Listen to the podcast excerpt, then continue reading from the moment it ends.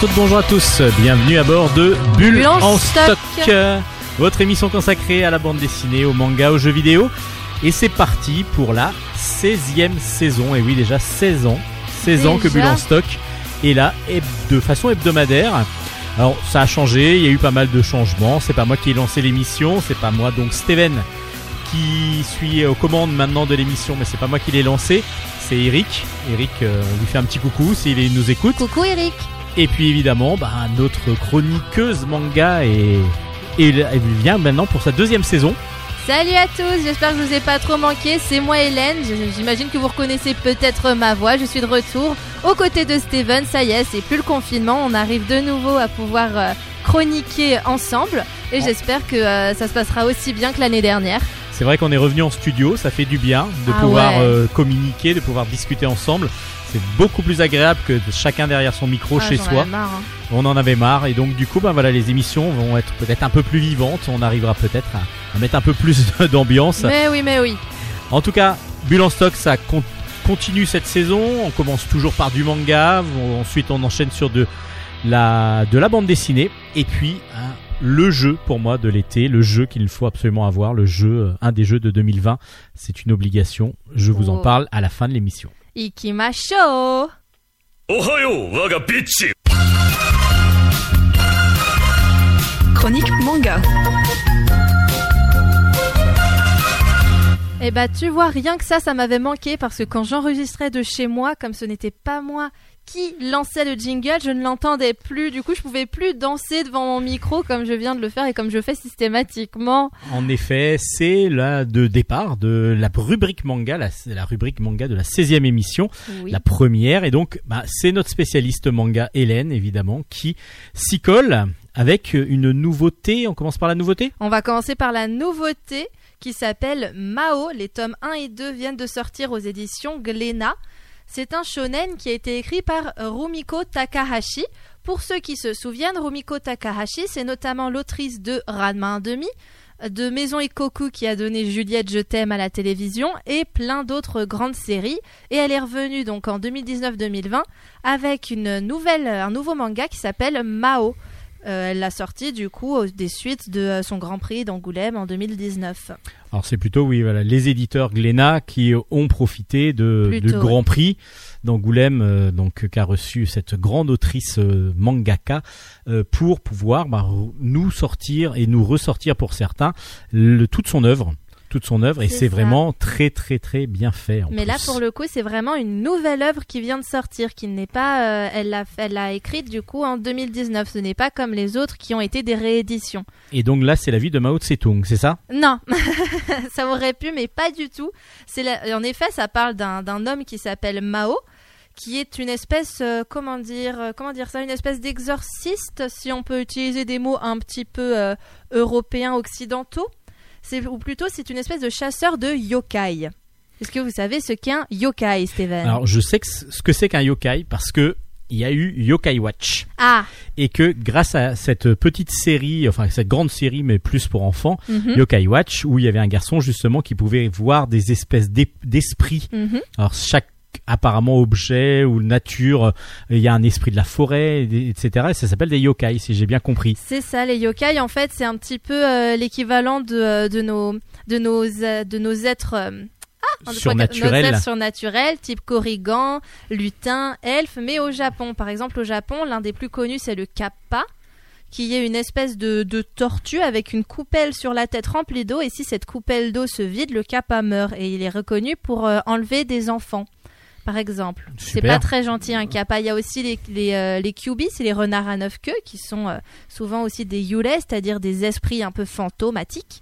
Et, euh, et tout ça, ce, donc, ce sont donc des yokai. Un de mes préférés, c'est quand même, je sais plus son nom, mais ça c'est quand un objet a plus de 100 ans. Un objet abandonné a été abandonné pendant 100 ans, il prend vie et ça devient un yokai. D'accord. J'adore Bon, bah. ça. Moi, je trouve ça, je trouve ça assez marrant. Et donc Mao, c'est un chasseur de yokai. C'est ça, c'est un chasseur de yokai qui euh, fait la rencontre d'une jeune fille qui s'appelle Nanoka, qui est une jeune fille du 21e siècle, euh, une lycéenne qui a cependant vécu un tragique accident euh, quand elle était toute petite, où elle a perdu ses deux parents. Mais elle n'a pas vraiment de souvenir de cet accident. Elle, tout ce qu'elle sait, c'est ce qui a été dit dans les journaux parce que ça a été un accident assez dramatique qui a marqué euh, la presse au moment où ça s'est déroulé. De ce fait, elle n'a que ça comme euh, référence et aussi une espèce de visage justement un peu monstrueux qui lui revient un peu dans ses rêves, mais sinon elle ne se souvient pas du tout de ça. Et un jour, elle se rend là où elle a eu ce fameux accident de voiture, c'est devant une galerie marchande. Et en fait, elle traverse cette galerie marchande et d'un coup, elle se retrouve propulsée en plein air Taisho. L'air Taisho, c'est l'air qui se trouve juste après l'air Meiji. Ah, ça vous aide beaucoup là ce que je vous dis. Ben, pour ceux qui connaissent, euh, oui, c'est c'est juste un rappel. Pour ceux qui connaissent pas, moi Mm. j'écoute attentivement. Du coup, en fait, c'est euh, c'est la période qui va environ, enfin qui euh, qui va à peu près de 1910 à 1926, 1912 à 1926, je crois. Mais tous les historiens ne sont pas tout à fait d'accord sur les dates exactes. Enfin bref, on est au tout début du XXe siècle. Elle se retrouve là au milieu de gens qui sont fantomatiques. Elle comprend pas pourquoi ils sont tous transparents. Et c'est là qu'elle fait la rencontre de Mao, accompagné d'un petit garçon qui le suit partout, qui est un petit peu son son assistant. Et va leur arriver plein d'aventures où elle va commencer à apprendre à comprendre en fait ce qu'il s'est réellement passé le jour de son accident et il y aura même des rapprochements entre son accident et des faits historiques marquants de, euh, l'histoire du Japon justement au début du XXe siècle, notamment le grand séisme de Tokyo ou de Kyoto. J'ai pas envie de dire de bêtises. Un, un grand séisme Un grand séisme. dans une grande ville. Exactement. Non, en fait, c'est le ah non, c'est le séisme du Kanto, mais du coup, c'est la c'est la région. C'est toute fait. la région, d'accord. Voilà, ça a été un truc assez, assez incroyable. Donc voilà, pour vous situer. Déjà, alors, je vais vous dire un peu, des- je vais vous parler d'abord des graphismes. Désolée, j'ai pas mal bafouillé, je vais y arriver.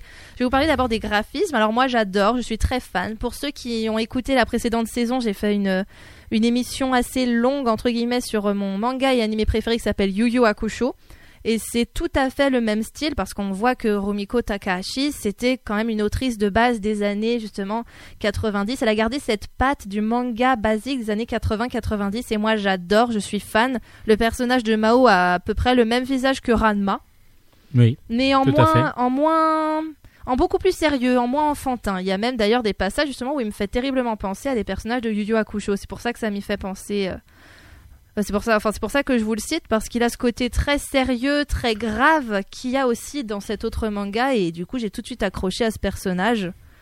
Du coup, euh, les dessins, alors il faut aimer justement les mangas un peu à l'ancienne pour apprécier les dessins, mais c'est vraiment bien fait parce que c'est quand même dans une euh, dans une mouvance très 21e siècle malgré tout parce qu'on est à l'époque euh, on est à l'époque actuelle. Nanoka elle a son elle est tout le temps scotchée à son smartphone. Enfin on est vraiment en 2019-2020 sans le coronavirus. Oui, ils ont euh, pas de masque. ils en ont, ils ont pas de masque. Ah là là c'est si beau ça, ça ça fait rêver quand même. Et ah si il y en a un qui a un masque là. Mais bon un masque de la, de la tête aux pieds Et du coup, euh, non, non, moi, je, moi, j'aime beaucoup. Je pense que ça peut énormément plaire. Dès qu'on aime un peu le fantastique, tout ce qui, euh, tout ce qui se rapporte justement au surnaturel, ça peut énormément plaire. Il y a aussi donc cette histoire de voyage dans le temps qui est quand même amenée de manière très originale. Et ça aussi, ça fait la force de ce manga.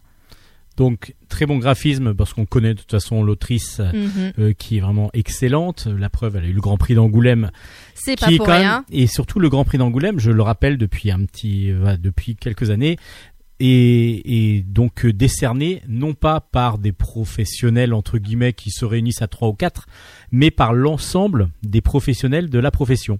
C'est-à-dire que c'est tous les auteurs de bande dessinée français et euh, même européens, si je, cro- je crois, ont le droit à vo- de voter.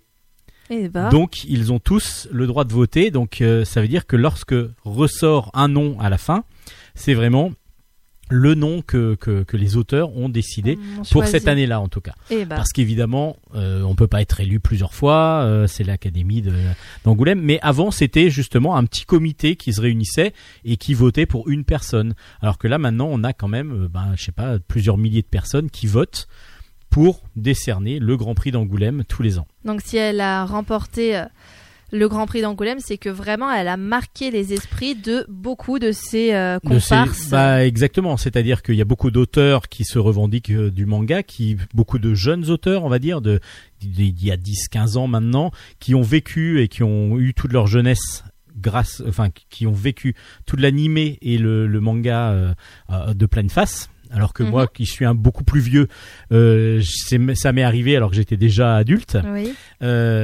Et évidemment, euh, cette autrice est une grosse référence de cette époque, comme les Toriyama avec euh, Dragon Ball, euh, Oui, et comme fait. les Otomo avec Akira quand, quand est arrivé le manga en France. Donc évidemment, ce sont des gros grands, des grands grands auteurs qui sont reconnus mondialement et qui sont donc reconnus par la profession. Parce que c'est une grosse référence et donc c'est pas n'importe quoi d'être Grand Prix d'Angoulême maintenant parce que c'est des milliers d'auteurs de bandes dessinées qui votent. Enfin, pas que des auteurs, il y a aussi des éditeurs, il y a aussi des, des scénaristes, il y a vraiment de, de tout, qui, de tous les, tous ceux qui travaillent dans la bande dessinée qui peuvent voter. Et là, du coup, c'est vraiment une grosse reconnaissance. Ah et oui. c'est donc elle qui fera normalement le l'affiche du prochain Du festival. prochain festival S'il a lieu. Allez, croisons les doigts, ne, ne nous Voilà, porte pas la poisse. Après, l'affiche peut être faite sans que sans qu'il y ait, mais il y aura toujours Oui, quelque chose vrai, de virtuel, hein, comme de plus en plus maintenant ils font des des festivals virtuels en ce moment parce que c'est plus difficile de se Mhm. rencontrer. Je sais que pour tout ce qui est musique ou pour euh, ou pour tout ce qui est jeux vidéo, de plus en plus on se regroupe et ce sont des conférences qui ont lieu euh, mais à distance. Ouais. Donc ça s'appelle comment? Ça s'appelle, je vous rappelle, donc Mao. C'est sorti aux éditions Glénat pour ce qui est de du tome 1 et du tome 2. Il y aura une suite, bien entendu. Ça a été écrit par Rumiko Takahashi.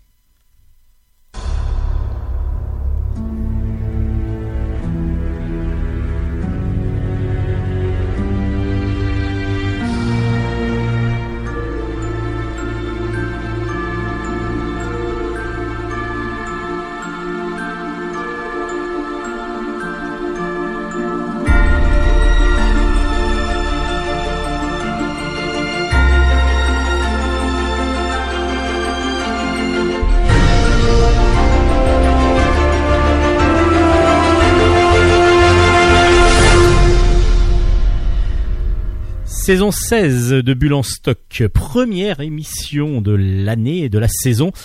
On est toujours euh, dans la rubrique manga d'Hélène et Hélène donc nous a présenté une superbe nouveauté et puis elle avait envie de nous présenter une de ses séries phares. Qui Je est- vous laisse le micro Hélène. Oui, merci. C'est un classique qui date, euh, enfin en tout cas selon moi, oui, c'est un classique. Qui Oui, c'est de- un classique. Oh, merci. Parce que même si je l'ai confirmé. pas lu, je le connais. Voilà, ça me rassure. Ça date de 2009. C'est sorti aux éditions Kiyun et ça s'appelle Pandora Earth, écrit par Jun Mochizuki. Euh, la série est terminée depuis un petit moment maintenant et encore elle a mis du temps à être finie. Et en fait, j'ai eu envie de vous en parler tout simplement parce que j'avais les 12 premiers tomes chez moi depuis très longtemps, sauf le tome 2 qui me manquait et je ne les avais du coup à cause de l'absence de ce tome 2 jamais lus. Donc du coup, euh, je me suis dit allez, il y en a marre, ils sont là, ils sont beaux, euh, je vais les lire et je me suis lancée dedans pendant les pendant les vacances et je peux vous dire que je n'ai pas regretté. C'est vraiment génial déjà. Déjà, les dessins sont magnifiques. Enfin bref, non, je vais, je vais faire, euh, je vais faire comme l'autre. Je vais vous parler d'abord du synopsis et après, je vous dis pourquoi les dessins sont absolument magnifiques. Ça, on parle, ça parle donc d'un jeune homme qui s'appelle Oz Vessalius. Vessalius, oui. et il s'apprête à, à faire sa cérémonie de passation à l'âge adulte parce qu'il a 15 ans. C'est souvent l'âge un peu, euh, souvent l'âge. Charnière, Char- hein. Voilà, Mhm. c'est ça, l'époque, la période charnière dans les mangas, c'est assez, euh, c'est assez Bah, récurrent. C'est c'est l'adolescence en fin de compte. On Oui, passe de c'est l'adolescence à l'âge adulte. C'est vraiment la référence pour beaucoup beaucoup de pour Oui, tout le monde en pour fin de tout le compte. monde finalement. C'est un âge qui, qui nous parle à tous où on a l'impression qu'il y a une espèce de, de prise de conscience peut-être d'une maturité qui C'est arrive. exactement ça. Mm, mm, mm. Donc du coup, on a cette Os Vesalius qui, euh, qui s'apprête à passer cette, euh, cette fameuse cérémonie. Et malheureusement, parce que sinon il n'y aurait pas d'histoire, il y a des gens le jour de cette cérémonie qui arrivent encapuchonnés. On apprend que ce- qu'ils s'appellent les Baskerville, c'est le nom de leur euh, famille. Et ils attrapent Oz et ils lui disent Tu as commis un crime. Ton crime, c'est d'être né. Voilà, tu te prends ça en pleine face alors que tu étais, t'étais parti pour passer une bonne journée. Il y a mieux. Et du coup, bah, euh, en, se, en manipulant à l'aide de, de, pouvoirs magiques le meilleur ami de Oz qui s'appelle Gilbert, ils, euh, vont le, ils vont essayer de le blesser pour finalement l'envoyer dans l'abysse. L'abysse, c'est une espèce de, dimension un petit peu, euh, un petit peu dingue, j'ai envie de dire, enfin un petit peu dingue, je suis dure. C'est une dimension sans queue ni tête qui ressemble à une espèce de grande boîte à jouets, mais très sombre, comme si elle avait été abandonnée. Comme, euh, mais les jouets sont là, ils sont restés, mais il n'y a plus personne pour jouer avec, et du coup, bah, justement, les jouets ont pris vie, un peu comme les yokai que j'ai cités avant. Et ils ont, euh, ils ont développé des pouvoirs. Et ces jouets, justement, qui ont des pouvoirs, on les appelle des chains. Et du coup, Oz, il va se retrouver, euh, il va se retrouver dans cette autre dimension. Mais bon, Oz, comme c'est quelqu'un qui a beaucoup, comment dire, beaucoup de recul sur la vie, il va juste se dire, bah mince, j'ai faim, je me mangerai bien des cookies parce qu'il va trouver une boîte à cookies, donc il est tout content. Alors que autour de lui, c'est le chaos infernal, quoi. Et là, dans ses abysses, il va faire la rencontre d'une jeune fille qui s'appelle Alice, mais qui est en réalité un Shane qui s'appelle Birabit, le lapin noir baigné de sang. Ça paraît génial, euh, génial le nom du chain, alors qu'elle n'est pas si euh, sanguinaire que ça. On va vite à se rendre compte euh, qu'elle n'est pas euh, ce que sa réputation veut qu'elle soit. Et ils vont, euh, en fait, ils vont signer un pacte pour pouvoir sortir de l'abysse. Ils vont retourner dans le monde des humains pour que Alice puisse retrouver ses souvenirs, parce qu'elle n'a plus aucun souvenir de sa vie avant d'arriver dans l'abysse. Et du coup, ensemble, parce que Oz s'est attaché à elle, il s'est dit, je sais pas pourquoi, mais je sais qu'il faut que je l'aide parce qu'il y a un truc qui me relie à cette fille. Et ils vont du coup, euh, ils vont du coup partir à la recherche des souvenirs d'Alice. Seul petit détail, c'est que pendant qu'ils étaient dans l'abysse, pour eux, il s'est passé peut-être, euh, allez, on va dire deux jours et demi, grand max. Mais dans le monde des humains, il s'est passé dix ans. Du coup, Oz rentre chez lui. Sa petite sœur est plus vieille que lui. Son meilleur ami, euh, il le reconnaît pas au début et d'ailleurs, il, euh, euh, il cache sa véritable identité. Il ne reconnaît plus personne. Et forcément, c'est un petit peu déstabilisant. Et du coup, il y a plein de choses. C'est une véritable enquête super, super intéressante avec plein de rebondissements, des liens euh, qu'on ne pouvait même pas soupçonner entre les personnages, les événements, etc. Je peux pas vous en dire plus, sinon je vous Non, raconterai l'histoire.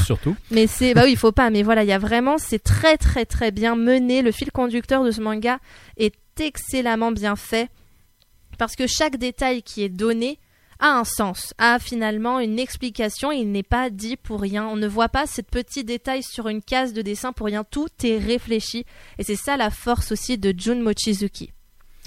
Très bien. Et le point de vue graphisme, vous Et aviez dit que c'était euh, magnifique. C'est magnifique, c'est incroyablement beau. Moi, j'aime de toute façon ce qui est, euh, ce qui est raffiné et euh, dans, en plus comme ça se passe dans une époque un peu euh, 18e, je dirais 19e, un peu comme Black Butler. Euh, on a un style dans les vêtements victoriens qui est absolument magnifique. Les personnages ont, euh, comment dire, ont, sont très expressifs, ont tous, euh, ont tous des visages qu'on qu'on leur jalouse parce qu'ils sont, ils sont tous plus beaux les uns que les autres. C'est toujours un peu le problème des mangas pour moi.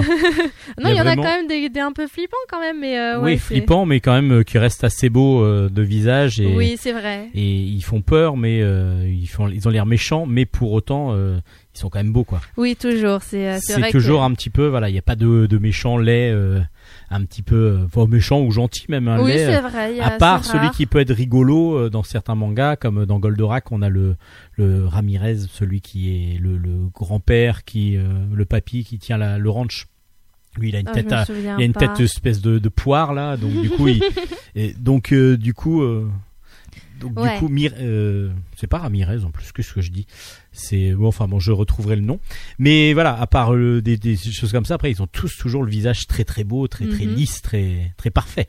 C'est ouais, je vois. Dans les Alors mangas, que c'est c'est un peu vrai ça. que là, c'est euh, on est typiquement dans un manga ouais justement du du 21e siècle où comme euh, comme tu viens de si bien le dire tout est beau tout est lisse. Après moi moi j'ai toujours toujours été fascinée. Tiens on rigolait on rigolait ensemble la semaine dernière sur un livre sur lequel on est tombé ou qui sous-entendait que les mangas sont faciles à dessiner non, c'est faux, c'est quelque chose euh, justement qui est assez complexe, c'est un style vraiment à part. Et euh, et moi, je trouve ça, je trouve ça fascinant. C'est vrai que les dessins sont sublimes avec des détails, euh, des détails incroyables et qui, comme je l'ai dit justement, font sens, ont une explication derrière. Même dans le style vestimentaire des personnages, c'est représentatif de la personnalité du personnage. Gilbert, qui est mon personnage préféré, qui est quelqu'un d'un peu introverti, un petit peu. euh, Oh, qui se fait martyriser, hein, faut dire ce qu'il est. hein. il se fait complètement pourrir par tout le monde parce qu'il est trop gentil et trop naïf. Bah justement, lui, il a une longue cape noire, des longs cheveux noirs, il est euh, des gants qui cachent ses mains. Enfin, il a vraiment ce côté. C'est pas pour rien s'il se cache le corps. Ça représente qu'il y a une espèce de mal-être dans sa peau. C'est c'est pour ça qu'il est habillé comme ça. On a, on a aussi Alice qui a une, une jupe plus courte, mais justement parce qu'elle a cette personnalité de garçon manqué. Donc euh, il y a même dit dans, un, dans le guide officiel qu'elle était censée porter un pantalon à la base. Elle a vraiment une personnalité de garçon manqué, du coup qui ressort au travers de ses vêtements, tout en gardant un côté mignon parce que c'est une petite fille malgré tout. Enfin bref, tout est très bien pensé, tout est beau. Et euh, si vous n'avez pas encore eu l'occasion de le lire pour la même raison que moi ou juste parce que euh, vous ne- ça ne vous attirait pas plus que ça, moi je vous dis allez-y, c'est magnifique. Je l'ai pas encore fini, j'ai commandé euh, j'ai commandé 5 tomes dans la librairie d'à côté de chez moi qui devrait arriver dans la semaine et je n'ai qu'une hâte, c'est de les dévorer. Donc rappelez les références. Ça s'appelle donc Pandora Hearts, c'est écrit par Jun Mochizuki. La série est terminée, j'ai pas envie de vous dire de bêtises, je sais qu'il y a une vingtaine de tomes, je sais plus exactement combien, et c'est aux éditions Kiyun.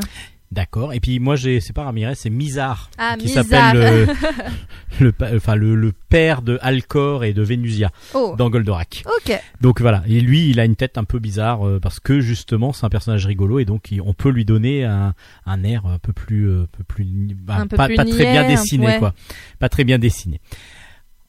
On va finir ici la chronique manga? Et oui, ça y est, je, je vais, je vais m'arrêter là pour aujourd'hui. Je reviendrai que avec des nouveautés pour Ah ouais, euh, maintenant il y a pas mal de nouveautés Oui, en en ce moment, beaucoup. donc du coup on passe aux nouveautés. Bah de toute façon justement on va passer aux nouveautés bande dessinée juste après, après un peu de musique.「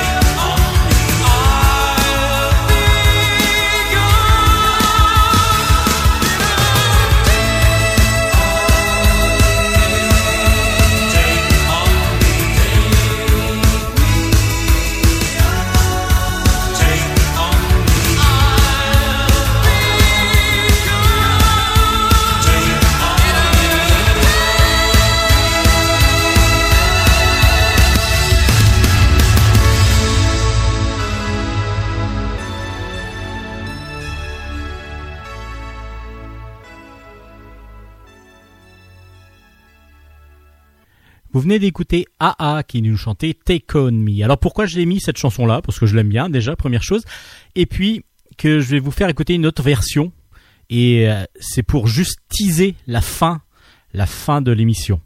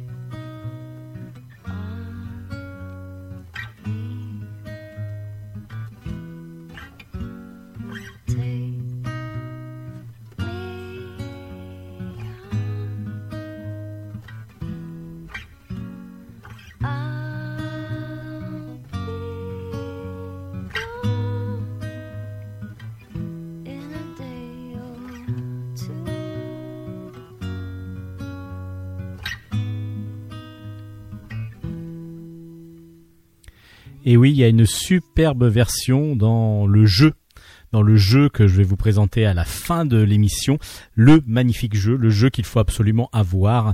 Mais voilà, c'est juste un petit teaser et ceux qui l'ont fait euh, auront compris euh, évidemment ce que je veux dire. Allez, donc on passe maintenant aux chroniques bande dessinée avant de passer aux jeux vidéo évidemment. Chronique bande dessinée.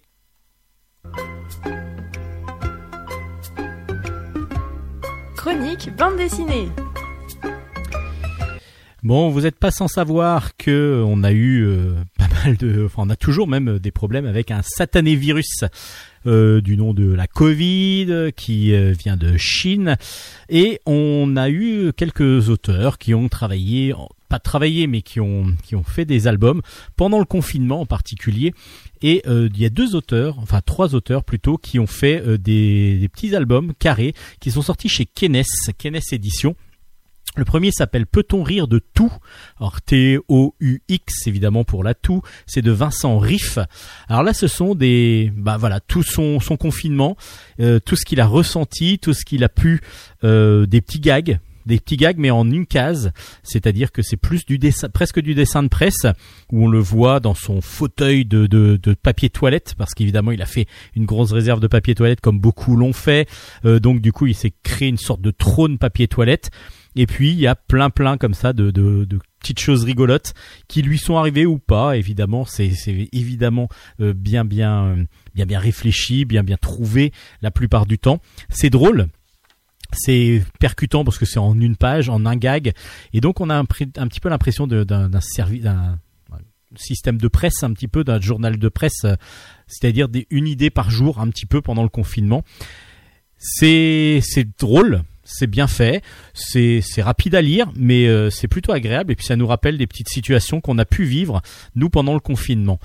Et pendant le confinement, bah, il y en a d'autres qui eux étaient en famille. Là aussi, euh, Vincent Riff était en famille, donc ce sont des réflexions sur la famille aussi, de la vivre en, vivre en communauté, alors qu'on n'a plus l'habitude des fois de vivre tout le temps les uns sur les autres et tout le temps en famille. Et Lapus et Tartuffe ont fait aussi un album qui s'appelle La En Quarantaine, Journal du Confinement. C'est toujours chez Kenes, toujours dans la même collection carrée.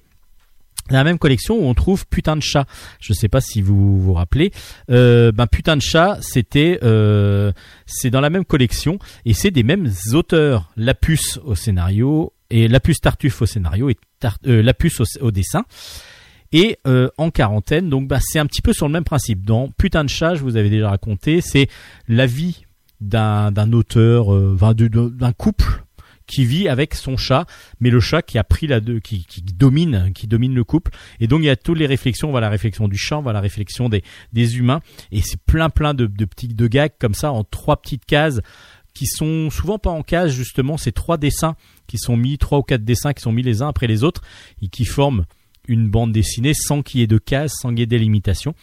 Ben, ils ont fait le même principe avec En quarantaine, journal du confinement. Donc le dessin rond euh, de, la, de la puce fonctionne super bien aussi pour ce système-là. À part que là, on retrouve les deux personnages du père et la mère, mais là avec aussi les enfants. Et ils se retrouvent donc dans la famille pendant le confinement. Euh, ben voilà, qu'est-ce qui va se passer? C'est plein de petits gags, plein de petites réflexions. Pareil, on est un peu dans le même système que peut-on rire de tout de, de Riff et on ressent et on revoit des situations qui ont pu nous arriver et qui ont pu nous ben, nous arriver oui pendant le confinement parce qu'on était tous confinés les uns avec les autres les uns sur les autres par moment pour ceux qui avaient des petits appartements des petites maisons et du coup bah, il fallait bien vivre ensemble. C'était pas toujours évident évident. Donc le premier s'appelle peut-on rire de tout? Donc c'est tout, c'est de Vincent Riff. Et euh, en quarantaine c'est de Tartuffe et Lapus. Et les deux albums sont aux éditions Kenes. C'est en plus, euh, si je me rappelle bien, il y a euh, un euro renversé pour la pour les aides, les soignants plutôt, lorsque vous achetez ces albums. Donc c'est chez Kenes, deux albums qui sortent du confinement un petit peu. On passe à autre, à autre chose, complètement autre chose, avec chez Paquet, Le Roi Singe. Le tome 1 s'appelle Pagaille au Palais Céleste. C'est de Tsai Chaiko. Et comme je vous ai dit, c'était aux éditions Paquet. Ce sera une histoire en quatre tomes. Mais vous la connaissez, vous allez vous dire, oui, mais le roi singe, on connaît, il y a eu déjà plusieurs versions. Oui, c'est vrai, c'est une nouvelle version du roi singe. Le roi singe est un personnage iconique de la culture ch- chinoise. C'est vraiment une, aventure ben, qu'on raconte depuis des, millénaires. Et donc, évidemment, euh, en Chine et au Japon, donc dans, dans ces pays asi- asiatiques, ce singe est un héros. Et on l'a même utilisé dans plusieurs adaptations dont Dragon Ball. Dragon Ball, si vous regardez bien, c'est un, enfant mais qui a une queue de singe qui vole sur un nuage comme le roi singe, comme le roi singe. Donc le roi singe, il est, euh, c'est un, singe qui naît un jour de l'explosion d'un rocher. Il est sur un rocher, enfin il n'est pas sur un rocher, il y a un gros rocher en haut d'une montagne qui explose et là euh, ce singe, il y a un singe qui apparaît. Donc un singe qui a été créé comme ça. Il va rejoindre ses, con- ses congénères et rapidement il va devenir le roi singe. Pourquoi? Parce qu'il va réussir alors que le vieux singe qui est pour l'instant le roi et donne sa, sa démission entre guillemets, dit voilà je suis trop vieux, maintenant il faut que je passe le relais. Lui, ce fameux roi singe, arrive et trouve un stratagème pour pouvoir protéger ses congénères. Et évidemment, bah, il va devenir le roi singe. Par que le roi singe, il veut avoir il veut devenir immortel. Donc, il va aller carrément voir les dieux. Et les dieux vont le mettre un petit peu pas à l'amende parce que comme il est un peu orgueilleux, ils vont lui dire, euh, vont, vont le rabaisser, vont, vont dire voilà, tu, tu es peut-être le roi des singes, mais tu, tu vas, tu, tu ne vas n'être qu'un valet pour nous, euh, une sorte de valet, mais sans le lui dire en fin de compte. Et lui va petit à petit comprendre la situation dans laquelle il est et il va se venger des dieux en allant chercher une arme et puis il a la possibilité de se déplacer sur un nuage et ainsi de suite. Donc il y a plein plein de choses qui lui arrivent. Il va aussi réussir à voler les pêches d'immortalité dans le jardin, euh, pas le jardin d'Éden, mais le jardin des dieux. Ça revient un petit peu à ça. Donc voilà, le roi singe, c'est plein d'aventures. Alors là, c'est le premier tome, Pagaille au palais céleste, où là justement, il va prendre contact avec et devenir une sorte de dieu, mais un dieu un petit peu au rabais, un petit peu euh, moqué aussi. Et là, il va se venger et il va commencer à mettre sa vengeance en place. Mais petit à petit, évidemment, devenir un dieu, ça devient, on devient aussi un peu trop orgueilleux et un petit peu, on se prend un peu trop au sérieux. Donc le roi singe est absolument génial parce que cette version-là est simple de lecture. On arrive à bien comprendre le scénario. Alors que ça peut devenir complexe par moment, dans certaines adaptations que j'ai déjà lues, euh, des fois on s'y perdait un petit peu. Là, l'auteur va à l'essentiel, va sur euh, l'action, va sur vraiment le déroulé euh, simple des aventures, et puis le dessin est absolument magnifique, d'une finesse très très précise, et puis en même temps il y a beaucoup dans les scènes d'action, il y a beaucoup de mouvements, donc ça fonctionne super bien. Les couleurs en plus sont très bien choisies, sont assez subtiles, j'ai trouvé. Donc le roi singe tome 1 aux éditions Paquet, il y a le 2, 3, 4 qui sortent assez rapidement. Je crois que le 2 est déjà sorti, le 3 doit sortir ces jours-ci.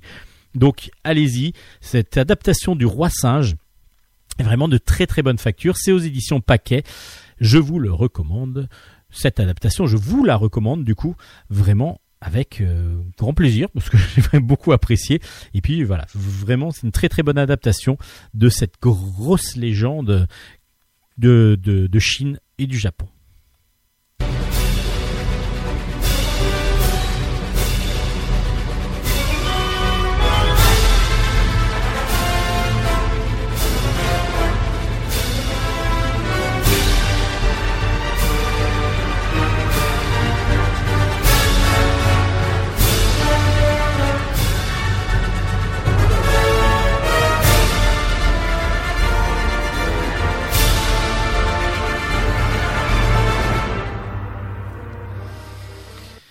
On continue avec les légendes, les voilà, les, choses un petit peu légendaires, mais à part que là, ça va être vraiment une légende euh, réalisée. Enfin, c'est pas pas tiré d'une légende euh, connue, c'est justement euh, quelque chose qui a été qui vient d'être créé. Donc peut-être que ça va devenir là une grosse légende plus tard lorsqu'on l'aura transmise aux générations futures. Ça s'appelle Ombrane. C'est sorti chez Aquileos. C'est un scénario de Bastien. Le euh, l'extrait ou le, le- ouais, l'extrait pardon et Julien euh, Anoto qui est le dessinateur et c'est aux éditions Aquileos. Alors qui qui est Ombrane Ombrane, c'est une jeune demoiselle euh, qui a les cheveux blancs, qui n'a qu'un son visage c'est un c'est un c'est donc une tête avec deux yeux blancs mais un petit peu éthéré, vous voyez, c'est c'est vraiment une sorte de lumière. Elle a une robe noire et elle n'a pas de, nez, elle n'a pas de bouche. Elle a que ses grands yeux tout ronds, ses grosses billes rondes.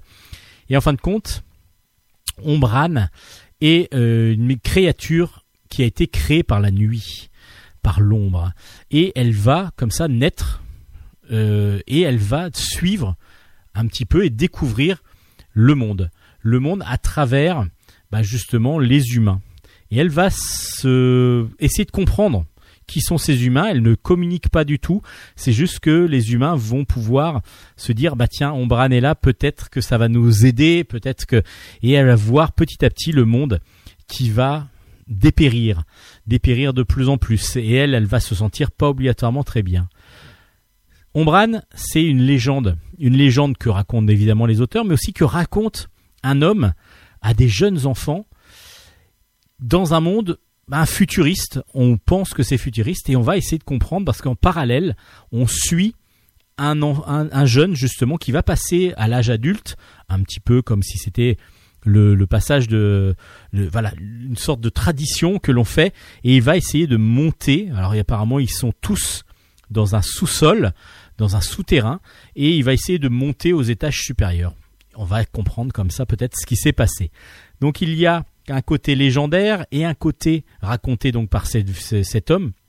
Et un côté futuriste d'anticipation qui nous est où l'on suit ce jeune homme qui va monter petit à petit dans les étages et va remonter vers la surface de la terre.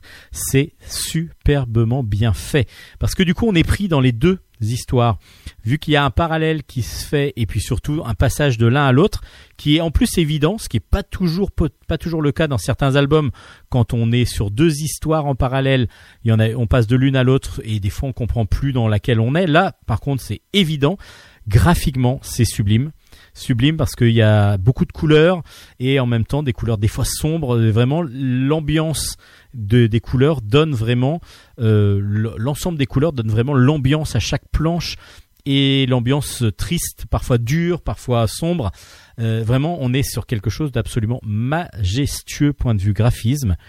Et on est pris pris vraiment dans le dans le récit, dans le déroulé du récit. C'est très très intelligemment fait et c'est absolument sublime. C'est un one shot. La fin est un petit peu pas abrupte, mais on pourrait s'attendre à d'autres choses. On aimerait bien peut-être. Et puis ben voilà, chacun se dit euh, est-ce que la fin euh, me convient ou pas? Moi, je l'ai plutôt apprécié. Je suis pas resté sur ma fin justement, euh, même si on a encore des, des, des, des, choses dont on dont on réfléchit, on réfléchit à des choses, comment ça a pu arriver et ainsi de suite. Mais justement, c'est aussi ça, ça marque, ça marque. Et puis on a toujours cette réflexion là de ah oui, mais peut-être que et en fin de compte, on est vraiment dans le dans dans l'histoire et c'est vraiment bien fait pour ça. Ombrane aux éditions Aquileos, c'est vraiment un excellent album, une grosse recommandation de Bulle.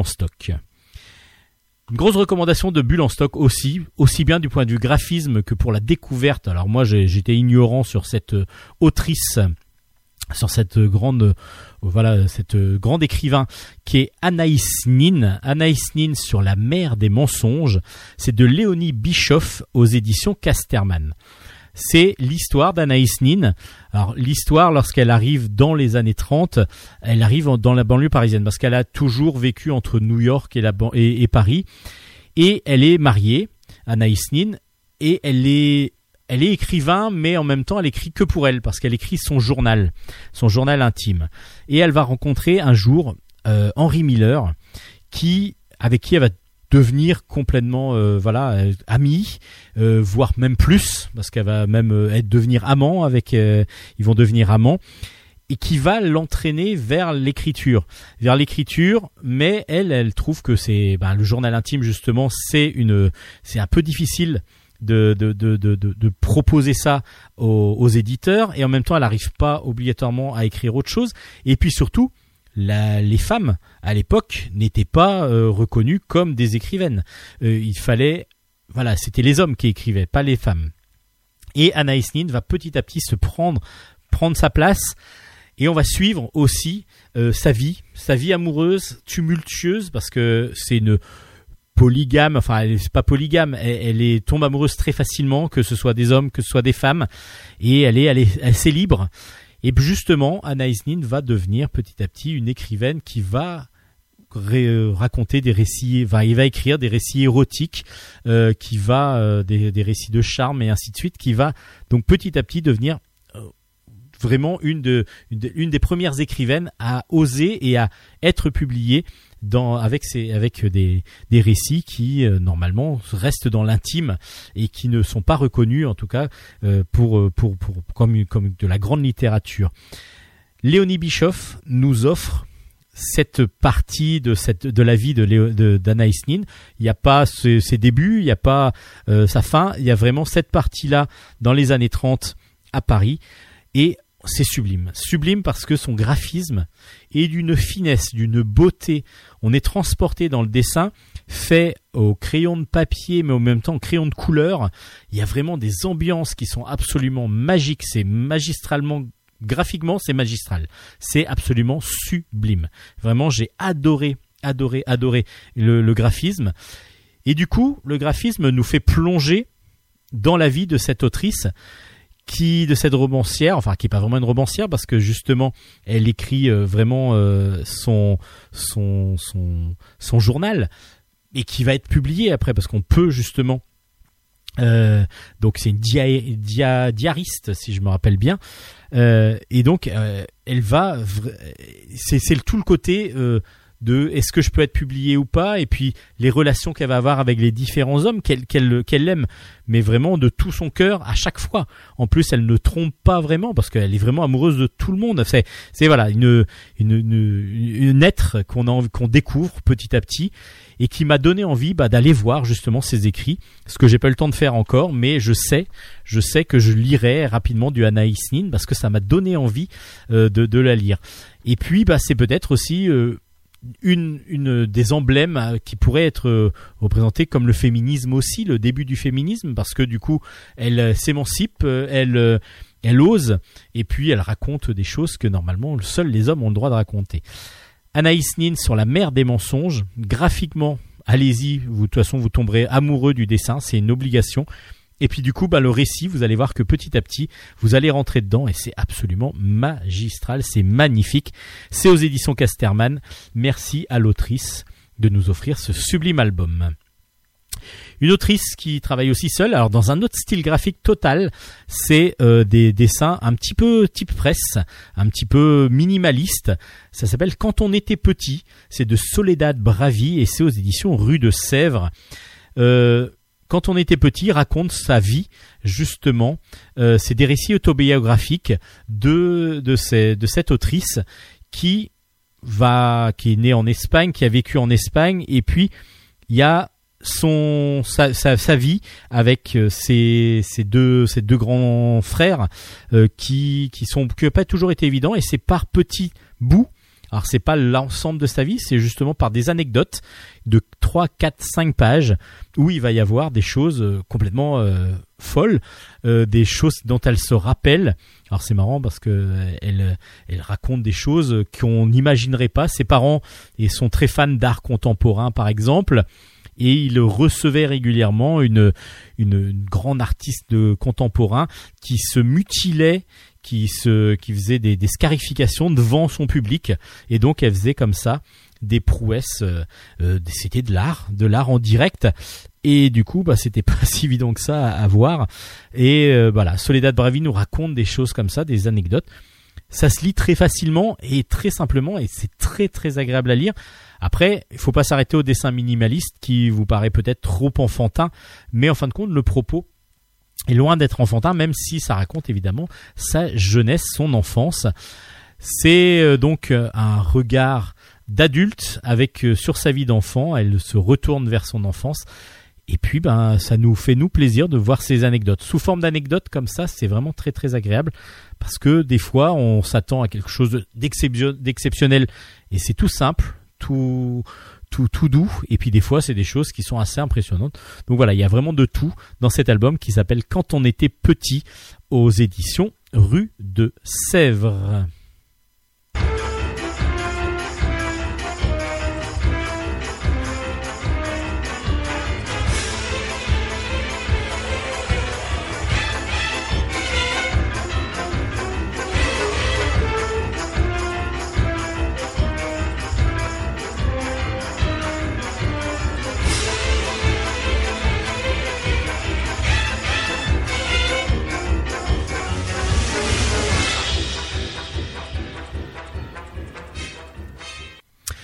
Je vous ai raconté les histoires de famille euh, tout à l'heure. Enfin, je, je viens juste de vous présenter. Donc, euh, quand on était petit, il y a un autre album qui me paraissait être un album euh, vraiment rigolo parce que du coup, le dessin est justement assez rond, euh, peut peut faire penser un petit peu à bah c'est c'est un petit peu à Titeuf. euh, On est un peu dans le même style graphique entre TM, Titeuf. euh, Voilà, toute cette cette euh, cette bande entre guillemets de dessinateurs euh, euh, qui ont qui qui, qui ont, commencé par faire un peu du Spirou, du Gaston. euh, Voilà, on, on sent que les références c'est Franquin, euh, c'est c'est Peyo éventuellement et- et voilà tous ces auteurs qui ont digéré tout ça et qui nous donnent un, superbe dessin euh, rigolo, rond, euh, qui aussi font penser un peu à du dessin animé. Et ça s'appelle Family Life. Family Life. C'est euh, de James Louis, Jack Louis, pardon. Pourquoi James? Jacques Louis. Et c'est aux éditions Dupuis. Et je me dis, ben voilà, ça va être une pas mal de pas mal de, de la vie de justement d'une famille. On voit sur la sur la couverture euh, justement le père en, en PLS un petit peu avec la mère qui court avec de, derrière le petit garçon et puis une fille euh, qui euh, qui est en train de dessiner sur les murs. Enfin voilà, on est vraiment sur euh, quelque chose. On sent la famille qui dont dont les enfants font un peu n'importe quoi, que les parents essayent de maîtriser. C'est pas toujours évident. Donc on, on se dit on va bien rigoler et c'est vrai on rigole beaucoup. On rigole beaucoup parce que les dessins sont superbes, parce que euh, il y a plein plein de choses rigolotes, il y a plein de gags rigolos. Euh, vraiment c'est super bien. Et puis il y a tout un autre côté derrière qui est impressionnant parce que le père est un écrivain, enfin il doit, euh, il arrive plus à exercer, voilà, non il est auteur de bande dessinée exactement, c'est c'est pas c'est pas écrivain, c'est auteur de bande dessinée. Et là il est bloqué, il arrive, il est devant la page blanche. Et donc du coup ça va le pas le traumatiser, ça veut dire qu'il y a sa famille à gérer, mais en même temps s'il n'arrive pas à gérer sa famille euh, parce qu'il n'arrive pas à, écrire et à dessiner, euh, qu'est-ce qui va se passer et ainsi de suite. Et puis il y a autre chose derrière. Il y a autre chose qu'on comprend au début, on se demande tiens euh, dès les premières pages, on se dit tiens il y a quelque chose qui se passe. Et petit à petit, on va avoir des bribes jusqu'à la fin où on va comprendre. Je ne vous en dis pas plus parce que justement ça nous donne une émotion terrible alors que c'est un album qui pourrait être juste humoristique parce que le dessin fait très humoristique et, super bien maîtrisé, il est superbe, sublime. Vraiment, c'est un dessin que j'adore. Je suis devenu fan de ce dessin très rapidement dès que j'ai vu les premières pages, même la couverture. Et puis il y a le côté plus profond de la sensibilité de l'auteur, de euh, on se demande si c'est du vécu, euh, si tout est vécu ou pas, euh, si c'est si c'est inventé. C'est vraiment voilà, c'est des questions. J'espère un jour le rencontrer pour pouvoir lui poser les questions, parce que justement, je me demande si c'est il y a une côté autobiographique qui alors du coup serait vraiment euh, très très fort et nous permettrait de comprendre encore plus à fond euh, cet album qui a des côtés sombres, mais euh, par qu'on va sentir par bribes quelque chose un manque, on va dire, dirons-nous. Je vous en dis pas trop, je vous en dis pas plus parce que j'ai envie que vous découvriez justement en lisant cet album qui est vraiment. Alors c'est marrant parce que c'est un format à l'italienne il y a et puis je pensais qu'il allait y avoir un gag par euh, ou deux gags par euh, par par page. Et en fin de compte non c'est pas toujours comme ça. Il y a le découpage qui est un peu différent par moment euh, et puis je vous dis le dessin il est super beau quoi. C'est on est entre euh, entre Zep et William euh, entre les entre Titeuf les sisters et ainsi de suite. On est un peu dans ce style de graphisme super beau quoi. Super beau super bien maîtrisé. Mais par contre le propos est plus profond que ce qu'il n'y paraît je vous conseille de lire cette, ce Family Life qui surprendra, qui vous surprendra. Et moi, c'est pour ça que j'ai adoré. J'ai adoré parce que j'ai adoré le côté humoristique et le côté dessin qui est superbe. Et il y a ce côté profond qui a rajouté pour moi, qui a vraiment rajouté quelque chose de plus dans cet album que j'ai adoré. Ça s'appelle Family Life, c'est aux éditions Dupuis, c'est de Jacques Louis. Euh, vraiment, vraiment, une grosse, grosse, euh, un gros, gros coup de cœur de Bulle en stock. L'intégrale de Olivier Rameau. Intégrale de Olivier Rameau, vous l'avez peut-être déjà euh, déjà vu parce que c'est déjà sorti aux éditions, si je me rappelle bien, c'était Joker. Bah, ça ressort. Pourquoi? Parce que c'était plus disponible et que les éditions Kenes ont racheté justement les éditions Joker et ressortent donc les intégrales de plusieurs albums, enfin l'intégralité de ce qu'il y avait dans les éditions Joker. Et là, Olivier Rameau, l'intégrale, le tome 2 est sorti. Ben, c'est évidemment, c'est des scénarios de Greg, des sublimes dessins de Danny. Ce deuxième tome des intégrales regroupe le tome 4, 5, 6 de la série originale, La caravelle de n'importe où, Le grand voyage en absurdie et L'oiseau de par-ci par-là. Euh, c'est absolument sublime. Si vous connaissez pas Olivier Rameau, il faut absolument. Alors c'est plus difficile de les trouver un par un. Donc maintenant, c'est pour ça que l'intégrale, qui est de super bonne facture, super belle, sortie chez Kenes, va devenir une, une, de- vos BD principales dans votre BD Tech.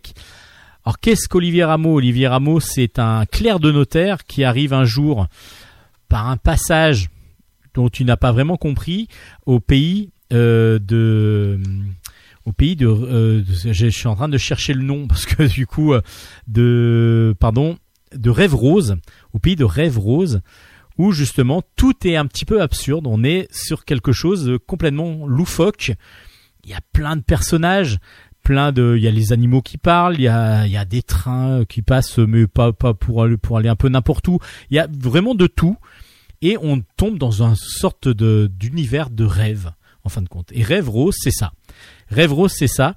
Euh, on est lorsque l'on va à rêve rose c'est parce qu'on s'est endormi en fin de compte tout simplement. Et nous nous les le, vrai monde où l'on s'ennuie nous on fait partie du vrai monde où l'on s'ennuie. Nous on s'appelle donc les absurdes pour euh, les habitants de rêve rose. Et nous les absurdes on peut pas vraiment y aller à rêve rose. Par qu'Olivier Rameau lui il y va et puis en plus il tombe amoureux tout de suite de de cette d'une du jeune demoiselle euh, avec qui qui s'appelle Colombe et avec qui bah, il va rester à Rêve Rose et il va pouvoir comme ça régler pas mal de petites choses. Il y a plein d'aventures un petit peu loufoques qui arrivent comme par exemple dans le tome 4 la caravelle de n'importe où euh, il y a le crieur public d'Hallucinaville qui va annoncer une nouvelle incroyable. Euh, alors tout le monde est en train d'a- d'a- d'annoncer enfin tout le monde attend justement et justement les, réserves de graines de Zénobisou arrivent à leur terme. Et ce sont elles pourtant qui permettent d'entretenir la fantaisie de l'esprit. Donc du coup il va falloir évidemment euh, trouver euh, pourquoi euh, il n'y a plus de, graines. Parce que sans ces graines, les habitants de Rêve Rose seront transformés en gens normaux et donc du coup, il va y avoir bah, des cauchemars qui vont arriver. Parce que si vous n'avez pas ces graines, vous devenez un absurde, justement, un vrai absurde. Euh, c'est ceux du monde où l'on s'ennuie. Et justement, dans le deuxième tome, Le Grand Voyage en Absurdie, euh, Olivier Rameau doit retourner avec Colombe euh, dans, ce voyage, en Absurdie, donc dans notre monde à nous, pour aller rechercher Aimer de tous. Aimer de tous, qui va pouvoir normalement arriver à Rêve Rose. Et puis l'oiseau de par-ci par-là, bah, c'est le sixième tome de base et qui est là. Il y a une prise d'otage dans un avion de ligne qui provoque un bouleversement complet de l'univers de Rêve Rose. En effet, les occupants de l'avion arrivent à Rêve Rose, alors que normalement ils ne peuvent pas y aller. Euh, Olivier Rameau, c'est quelque chose d'absolument féerique, magique. C'est un rêve justement un peu éveillé. Greg a suivi, parce que justement en plus il y a tous les étapes de comment ils ont créé euh, ce- cette série. Euh, Greg a suivi l'idée, les envies de Danny. Danny qui est un sublime dessinateur, euh, semi-réaliste absolument magique, et qui en plus donne vie à tous ces personnages-là d'une sublime façon. Et en plus, il travaille à c'est lui qui travaillait à la couleur à l'époque. Peut-être que maintenant ces albums, si bien que maintenant il fait, de la couleur directe. Donc euh, c'est c'est lui qui travaillait ces albums. Et justement, il y a des planches qui sont en couleur directe, d'autres qui étaient faites après, bah, en couleur sur euh, sur euh, sur euh, sur bleu, on va dire, parce qu'à l'époque c'était avec des bleus qu'on travaillait, c'est-à-dire qu'on on imprimait les les le, crayonné, enfin le, trait noir, on l'imprimait en bleu, on faisait donc les couleurs sur ce bleu et après on reposait un calque avec les traits noirs pour faire ressortir la couleur. Et il y a en plus des cases, vous- voire des planches qui sont faites en couleur directe et c'est absolument magique. Et du coup, on a même l'impression justement de passer de l'un à l'autre par moment, comme si on était un peu dans un rêve. Si vous attendez à quelque chose de très logique, très cartésien, vous pouvez passer votre chemin totalement. Mais si vous aimez un petit peu la féerie où tout peut arriver, ben Olivier Rameau est fait pour vous. C'est un grand, grand, grand classique de la bande dessinée que Kenes a la gentillesse de ressortir dans des sublimes éditions avec le tome 4, 5, 6 dans cette, euh, première intégrale, enfin dans cette deuxième tome de l'intégrale. Donc le 1, 2, 3 sont déjà sortis et il y a encore deux tomes normalement des intégrales qui doivent sortir pour avoir l'ensemble d'Olivier Rameau avec en plus des petites histoires euh, courtes qui, qui, sont qui étaient dans, dans le journal je crois que c'était Pilote à l'époque et donc qui, a été, qui ont été ou Tin- Tintin ou Pilote je ne sais plus euh, qui ont été regroupés dans cette intégrale. Ça s'appelle donc Olivier Rameau l'intégrale tome 2 est sorti aux éditions Kenes et c'est euh, ben, quelque chose d'obligatoire dans sa bonne dans une bonne médiathèque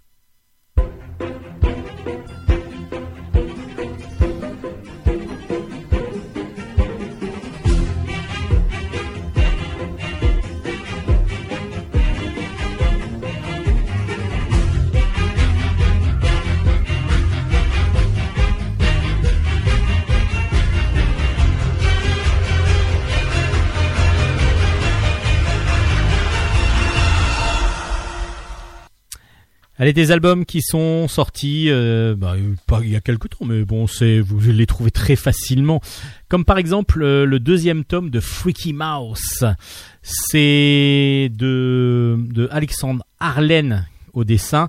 Guillaume, euh, non, c'est Alexandre Arlen, euh, scénariste, là cette fois-ci. Euh, et puis là, c'est Guillaume au dessin, qui transgresse complètement tout ce qu'on peut connaître de l'univers enfantin euh, que nous aimons tous. Bah, souvent, la plupart du temps, quand on aime la bande dessinée, on aime les dessins animés, on est un peu geek aussi. On aime Disney, on aime Disney et euh, du coup, ben, ce sont des personnages euh, euh, comme euh, Mickey évidemment, mes réponses, la Reine des Neiges, et ainsi de suite, qu'on apprécie ou pas, mais en tout cas, on, aime bien cet univers-là. Euh, je pense que les auteurs apprécient euh, aussi cette, euh, cet univers-là. À part que là, il la détourne complètement et ça devient Freaky Mouse. Le tome 2 est euh, donc sorti aux éditions Jungle. Et évidemment, c'est trash. C'est trash parce que freaky, euh, horrible euh, en, anglais, c'est vraiment euh, on détourne, les auteurs détournent les personnages en les tuant, en, leur faisant faire un peu n'importe quoi. Alors évidemment, ils n'ont pas le droit d'avoir exactement les mêmes noms, donc du coup c'est une parodie, on comprend tout à fait qui sont les différents personnages, mais en tout cas c'est d'une drôlerie. Chaque planche, chaque case, donc c'est quatre cases souvent, ou ça peut être un dessin complet, chaque case est vraiment absolument génial. Chaque album est vraiment très très bon, enfin chaque, euh, chaque planche vraiment est très très bonne, avec un gag à chaque fois, ça fonctionne. Il y a une ou deux qui sont moins bonnes, mais bon après sur le nombre, il y en a tellement que vraiment on est, on se régale, on se régale. Et puis le dessin très cartoon justement rend hommage à Disney tout en l'aiguillant assez fort euh, parce que du coup ça, ça devient un peu sanglant et c'est très drôle. Il y a vraiment vraiment beaucoup beaucoup d'irrévérence tout en étant proche du sujet de base où on, on voit qu'il y a un respect en même temps de cet univers. Donc euh, là, vous allez retrouver Wally, vous allez retrouver euh, Réponse, vous allez retrouver Pinocchio, euh, vous allez retrouver pas mal La Belle et la Bête, on la retrouve pas mal dans cette dans cet album. Euh, vous allez retrouver tous ces personnages-là, Ariel aussi de la petite sirène. Tous ces personnages-là qui vont être un petit peu malmenés, mais pour le bien de notre humour et le, du coup le bien de nos zygomatiques parce que ça fonctionne et c'est vraiment un grand grand plaisir. Ça s'appelle Freaky Mouse. Le tome 2, je vous avais déjà conseillé le tome 1, le tome 2 est donc sorti aux éditions Jungle. C'est une grosse réussite euh, de ces de de de, bah, de ces derniers mois là. Et puis aux éditions Jungle toujours euh, il y a Erwan qui est sorti. Là, c'est le tome 2 qui est sorti. Euh, le tome 2 de Erwan. C'est de Cédric Mayenne au scénario, Yann Kozik au dessin, et c'est donc, comme je vous disais, aux éditions Jungle. Alors, Erwan, c'est un jeune homme qui, euh, veut devenir, enfin, qui a des proportions, des, capacités pour devenir un bon bon skater et un bon bon compétiteur. Et il, euh, il fait donc partie d'une équipe de skateboard. Alors, il faut savoir que son entraîneur était euh, aussi l'entraîneur de son frère, son frère qui est décédé. Et du coup, Erwan prend un petit peu le relais et je pense que son entraîneur le, le, le, le sent aussi euh, le sent aussi comme ça, se, se sent obligé un petit peu d'aider Erwan à devenir un très grand champion, en tout cas un bon un bon skateur et un bon compétiteur. Par que là, dans cet album, là, Erwan, il commence petit à petit à en avoir un petit peu ras-le-bol de la compétition. Il est plus dedans. Et lui, ce qu'il veut, c'est justement rider, euh, skater vraiment dans la rue, euh, un peu en freestyle. Et il va se relever, il va essayer de lever des défis. Et puis justement, en plus, il rencontre une jeune demoiselle qui s'appelle Megan. Et elle va petit à petit prendre sa place dans, dans, cette, dans cet univers de skate, dans cette, dans euh, localement, on va dire, là où est Erwan. Donc du coup, il va avoir une nouvelle compétitrice, il va avoir une nouvelle, euh, il va devoir défendre un petit peu son titre, mais même s'il est plus dedans, il va aussi rencontrer Megan à l'extérieur qui arrive à faire des choses que lui n'arrive pas à faire. Donc il va comme ça avoir euh, un petit peu ben, titillé. Soit il arrête, soit il essaye de, de supporter, euh, de, de, de faire concurrence à cette nouvelle, euh, à cette nouvelle concurrente aussi, cette nouvelle adversaire. Mais il y a aussi d'autres choses parce que du coup il y a le passif de, de frère de- d'Erwan avec son entraîneur qui petit à petit vont être aussi révélés. C'est plutôt bien fait parce que justement il y a aussi un côté, alors même s'il y a le côté skate cool, etc., il y a le côté ado euh, qui se cherche, qui n'arrive pas à comprendre obligatoirement qui il est, euh, qui a aussi, on lui a caché des choses, en particulier sur la vie de son fils, de son frère, et donc petit à petit, il est assez chamboulé, il y a pas mal de choses qui lui passent par la tête.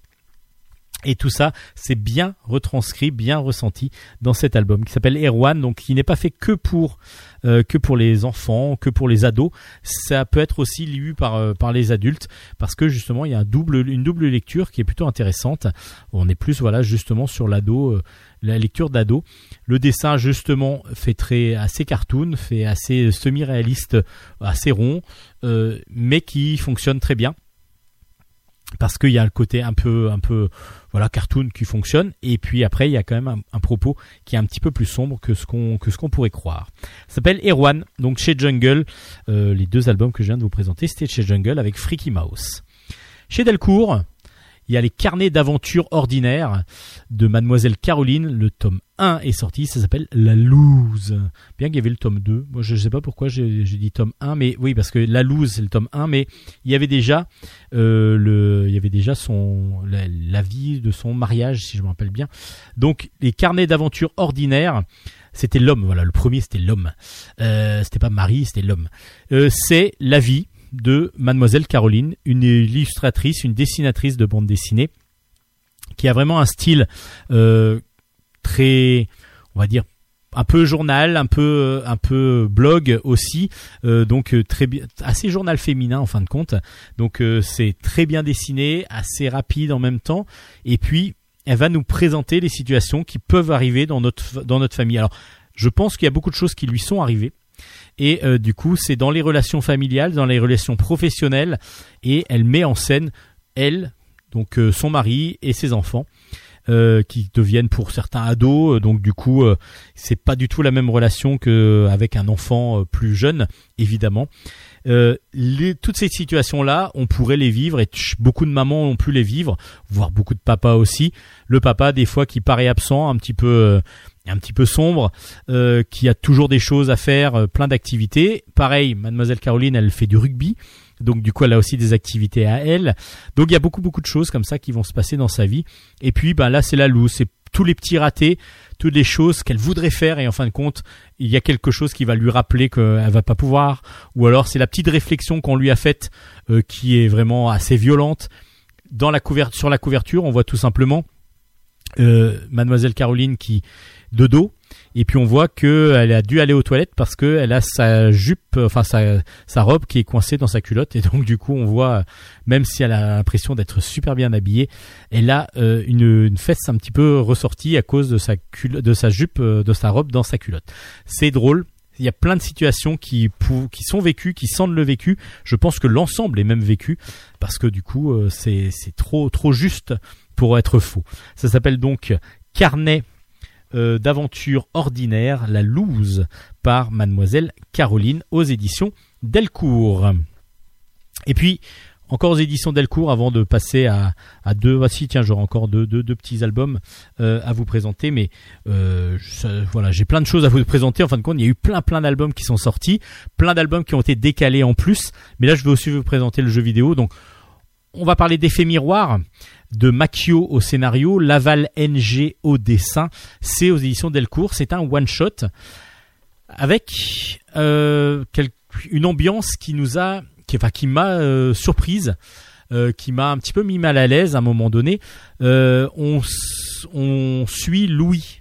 Louis, il dirige apparemment, euh, il fait déjà, on le, sent dès le début, il fait un cauchemar, il se sent pas bien, il vient d'être euh, séparé de sa femme, donc euh, il, il la rappelle en disant voilà je fais encore mon cauchemar, elle, elle veut plus lui répondre. Et donc ben pour se vider la tête avant d'aller au boulot, il va prendre ses baskets, il va prendre sa voiture, il va aller dans la forêt. Et là dans la forêt, il va commencer à courir. Et à un moment donné, il croise un gars, enfin quelqu'un à motocross qui le, lui passe assez près de lui et il lui dit bah t'es- complètement fou et tout et puis il continue à courir. Là, il recroise donc l'homme à, à la, à la moto a fait demi-tour et il le repasse à côté de lui mais très très très très de là le déséquilibré quasiment. Là il commence à, à paniquer en se disant mais qu'est-ce qu'il me veut?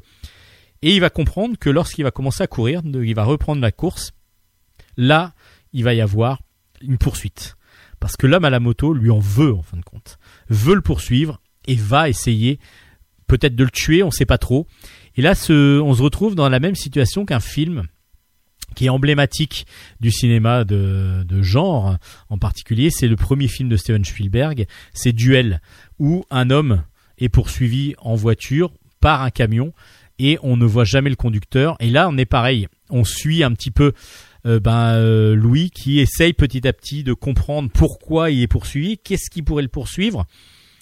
On n'a rien, on n'a rien qui nous le dit.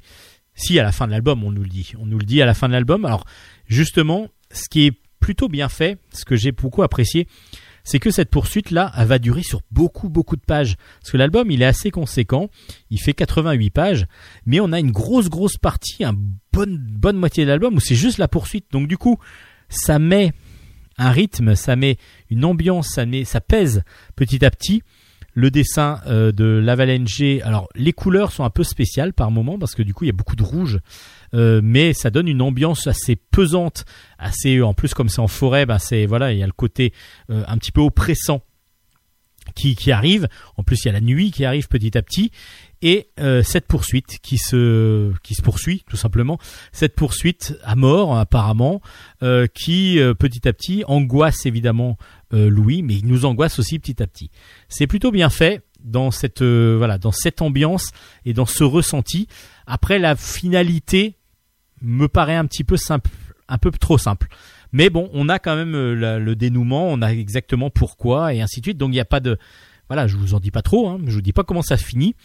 Euh, voilà, si, Louis s'en sort ou pas. En tout cas, rien ne vous dit ça, mais en tout cas, il y a une ambiance qui se pose. Et ça, c'est vraiment bien fait. Après, la finalité, à vous de voir si, euh, vraiment vous l'appréciez ou pas. Moi, j'ai plutôt apprécié, même si je, je m'attendais à peut-être un peu mieux. Mais je vous en dis pas trop parce que j'ai pas envie de du tout de dévoiler. Voilà, si vous avez aimé Duel, si vous aimez les ambiances un petit peu oppressantes, bien bien bien bien ressenties, enfin qui donnent vraiment de l'émotion, c'est ce que j'aime aussi dans les bandes dessinées, c'est lorsqu'on va pouvoir mettre une émotion et lorsqu'on va pouvoir ressentir quelque chose en lisant l'album, bah là on tourne les pages vite parce qu'on se sent euh, quand quand Louis court, on a l'impression de courir avec lui et on sent la pression de la moto derrière, même si on l'entend pas, on ressent qu'elle est pas loin et qu'on n'a pas envie vraiment de la croiser. Ça s'appelle l'effet miroir. Et euh, donc c'est quand même une réussite point de vue émotionnel, euh, ce qui est pas toujours évident en bande dessinée de faire ressentir des émotions euh, lorsque les que, les auteurs arrivent à donner comme ça au lecteur des émotions euh, de ce type-là. Ça s'appelle l'effet miroir et c'est plutôt réussi de ce de ce point de vue-là.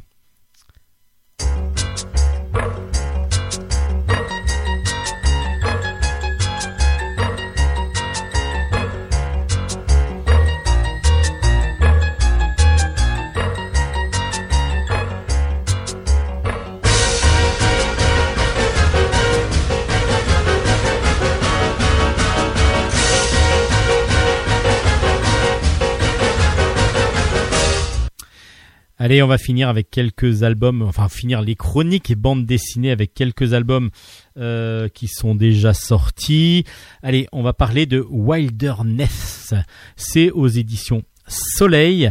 C'est un one-shot des éditions Soleil.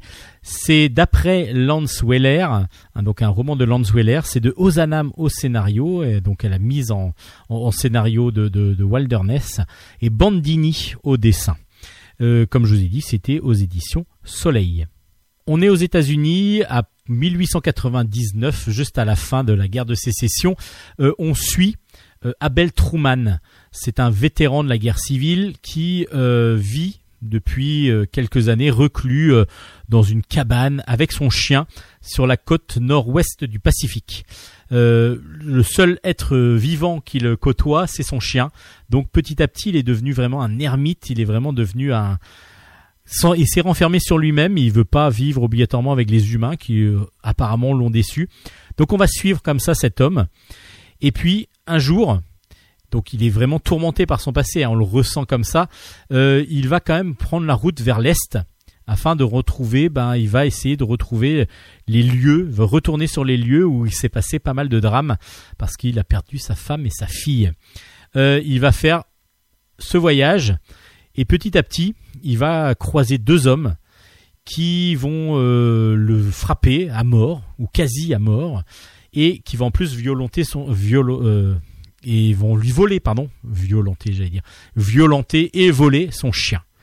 Donc là, Abel, ça va pas le faire parce que du coup, il, y a tous ses ressentis, tout ce qui va ressortir de lui et il va donc repartir à la recherche de son chien qui est vraiment une part de lui euh, la, plus profonde, ce qui lui reste de la vie, en tout cas, ce qui lui est le seul être qui le rattache à la vie. C'est c'est sombre, c'est très très sombre, euh, c'est c'est triste, c'est vraiment euh, bien fait parce que justement on parlait d'émotion avec effet miroir, une émotion de peur et de de stress. Là, on est vraiment sur quelque chose de plus de plus sombre, de plus triste justement, de plus un peu désolant. On a envie de venir en aide à, à cet homme. Euh, on n'y arrivera pas. Nous, en tout cas, on n'y arrivera pas parce qu'on n'est que lecteur de ces aventures et euh, on aimerait bien pouvoir faire plus. C'est c'est vraiment très très beau. C'est vraiment très beau parce qu'il y a beaucoup beaucoup d'émotions qui passent dans cet album parce qu'il n'y a pas toujours il y a pas il y a très peu de de texte en fin de compte parce que lui ne parle pas et, on voit quand même que le seul être qui le rattache à la vie est son chien et on va petit à petit comme ça essayer de, suivre cet homme euh, qui euh, qui part vers une déchéance et en même temps qui va essayer de sauver euh, le seul être qui est encore utile à sa vie. C'est bien fait. Le dessin aussi est très sombre parce qu'on a des, des dessins euh, réalistes euh, vraiment euh, qui jouent beaucoup avec le noir et blanc, qui jouent beaucoup avec le contraste, avec des couleurs assez sombres et assez voilà très grises aussi, très grisées, avec une uniformité un petit peu dans les gris, gris des gris foncés dans les planches Et puis voilà, la tristesse, on la ressent. On ressent la tristesse. Donc c'est un album qui nous permet d'avoir encore beaucoup d'émotions, ce qui est vraiment euh, quelque chose d'assez euh, d'a- d'assez fort pour moi dans la bande dessinée. Réussir à donner beaucoup d'émotions grâce à la bande dessinée, c'est pas toujours évident. Et là, ces auteurs, donc grâce à l'auteur de base évidemment Lance Weller, Ozanam et Bandini arrivent à nous retranscrire ces émotions, ce qui est pas toujours évident. Ça s'appelle Wilderness aux éditions Soleil. Et aux éditions Soleil, il y a d'autres choses. D'autres choses peut-être plus pour enfants. Euh, les éditions Soleil ont commencé à lancer des, séries euh, tirées. Alors, on cherche toujours euh, des nouveautés, des choses comme ça. Alors, ça peut être des adaptations de, jeux vidéo, ça peut être des adaptations de de, comment de, romans et ainsi de suite. Et petit à petit, Soleil et d'autres éditeurs ont lancé. Bah, il y a des chaînes YouTube qui fonctionnent très bien. Euh, on a l'exemple de Frigial et Fluffy par exemple, qui est un, tout un univers autour de Minecraft, qui a été adapté en bande dessinée et qui fonctionne très très bien. Parce qu'il y a eu plus, plus de 100 000 exemplaires, je crois, du premier tome déjà de vendu. Euh, et là, du coup, Soleil continue avec des, des, des, des sites inter, enfin des sites internet, des chaînes YouTube qui fonctionnent plutôt bien. Il y a une adaptation justement de Swan et Neo qui vient de sortir. Le tome 1 s'appelle Bienvenue à Drankar Park. C'est par Will Slow au scénario, Sophie et Greg aussi au scénario, qui sont les parents de Swan et Neo, et Paoli Camp- Campinotti au dessin. Et c'est aux éditions Soleil. Et euh, Swan et Neo, ce sont donc deux enfants. Euh, leur chaîne YouTube, c'est leur mère qui, euh, la plupart du temps, leur présente des jouets et eux les testent, jouent avec euh, avec leur mère, euh, vont dans des parcs et ainsi de suite. Et ça fonctionne très très bien, en particulier pour les jeunes, on va dire de 8, 8 12 ans quoi. Euh, Ça ça fonctionne. Moi, je sais que ma fille elle ne regarde plus alors qu'à 8 ans, elle regardait, elle adorait Swan et Neo. Et là, Swan et Neo, donc c'est l'adaptation en bande dessinée. Alors le dessin, bon, c'est un dessin assez cartoon qui fonctionne plutôt bien, même cartoon semi-réaliste. On est quand même plus sur du semi-réalisme. Et euh, l'histoire, Swan et Neo reçoivent des courriers de leurs abonnés et ils vont ouvrir un de ces courriers et c'est une cartouche de jeu vidéo.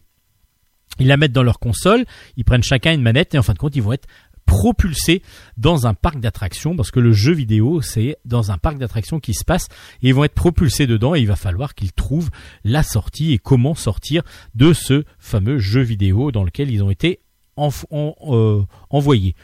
C'est super simple comme scénar, ça fonctionne plutôt pas mal. Après, et il faut pas vous attendre à de gros gros rebondissements. On n'est pas sur quelque chose justement. Les émotions passent beaucoup moins que sur les albums précédents. Après, ça se laisse lire, mais bon voilà, j'ai pas obligatoirement trouvé ça d'une grande grande originalité. Je pense que les fans de Swan et Neo, justement les 8-10 ans, vont vraiment beaucoup apprécier parce que du coup ils retrouvent leur personnage de base, euh, de le personnage de ce de cet univers là et euh, ça ça peut leur, plaire. Maintenant, je pense que le scénario pourrait être un peu plus travaillé euh, la prochaine fois. Je pense que pareil, le scénariste qui, qui a un pseudo, et je pense que je le connais, euh, ce fameux Winslow, a, euh, a pré- proposé cette, ce, premier scénario pour mettre en place l'univers de Swan et Neo pour que les gens qui ne le connaissaient pas puissent le connaître et puis petit à petit peut-être que les univers quand on connaîtra l'univers peut-être qu'on va aller un peu plus loin dans, dans cet univers euh, de Swan et Neo. Swan et Neo, donc le tome 1 s'appelle Bienvenue à Drankar, Drankar pardon, Park. Euh, c'est aux éditions Soleil. Et toujours aux éditions Soleil, une autre chaîne YouTube, euh, c'est s'appelle Le Monde à l'envers. Alors là, c'est autre chose. On est plus sur quelque chose d'adulte parce que c'est deux, deux jeunes qui ont une vingtaine d'années, euh, qui s'appellent Jenny et Jérémy, qui euh, font leur, euh, qui font des parodies, des parodies de, de jeux vidéo, de pas de jeux vidéo, d'émissions de télévision en particulier, comme le Bachelor, comme euh, euh, euh, Super Nanny, comme euh, L'amour est dans le pré, et ainsi de suite. C'est drôlissime. Ils arrivent toujours à se déguiser, à, à rendre assez rigolo et toujours complètement déjanté et décalé leurs personnages. Et là, il y a donc un album qui est sorti du monde à l'envers et on reconnaît tous les personnages euh, que l'on a appréciés dans, le monde à l'envers. Alors, c'est vrai que si vous connaissez le monde à l'envers, ce tome 1 qui s'appelle L'envers du décor, par Romain Pujol au scénario et Horn au dessin, euh, ça va vraiment vous, intéresser parce que euh, c'est les, personnages donc de Jenny et Jérémy et Valentin plutôt qui pourquoi j'ai dit Jérémy? C'est Jenny et Valentin et, Jérémy aussi qui réalise aussi mais qu'on voit moins dans les dans les personnages. Euh, c'est Jenny et Valentin qui vraiment font les personnages de base. Euh, on les reconnaît. On les reconnaît dans cet album. Et si vous aimez cet humour décalé euh, de parodie vous allez le retrouver dans l'album. Parce que vous allez retrouver les personnages que vous avez vus dans la chaîne dans la chaîne YouTube. C'est super bien fait. C'est super bien fait parce que le, dessin cartoon de Horn, alors Horn n'a pas un dessin cartoon à la base, mais là il adapte son dessin pour faire un dessin cartoon qui fonctionne superbement bien. Pujol qu'on connaît sur Avni par exemple, mais aussi les lapins crétins. Euh, ben voilà, il y a cet humour des lapins crétins qu'on retrouve. Moi j'adore cette série des lapins crétins. Et lui, il avait fait les neuf premiers tomes, si je me rappelle bien, euh, avec euh, Titom. On retrouve cet humour euh, décalé, complètement loufoque, qui peut arriver, euh, où il peut arriver n'importe quoi. Et dans le monde à l'envers, c'est un petit peu ce qui se passe aussi dans les parodies. Allez voir déjà la chaîne YouTube qui s'appelle Le Monde à l'envers. Et lorsque vous aurez vu cette chaîne YouTube, l'album vous paraîtra bah, presque essentiel à avoir parce que c'est vraiment une superbe réalisation. Moi, j'ai beaucoup beaucoup apprécié cet album et parce que j'aime aussi la chaîne la chaîne YouTube. Donc le fait d'aimer la chaîne YouTube va vous faire aimer, va vous faire apprécier cet album. Ça s'appelle Le Monde à l'envers. C'est aux éditions Soleil. Et je vois que le temps m'est compté et donc du coup ben euh, Nicolas désolé mais bon l'émission va durer un peu plus longtemps parce que j'ai un super jeu vidéo à vous présenter. Allez on est parti pour le jeu vidéo. Chronique jeux vidéo.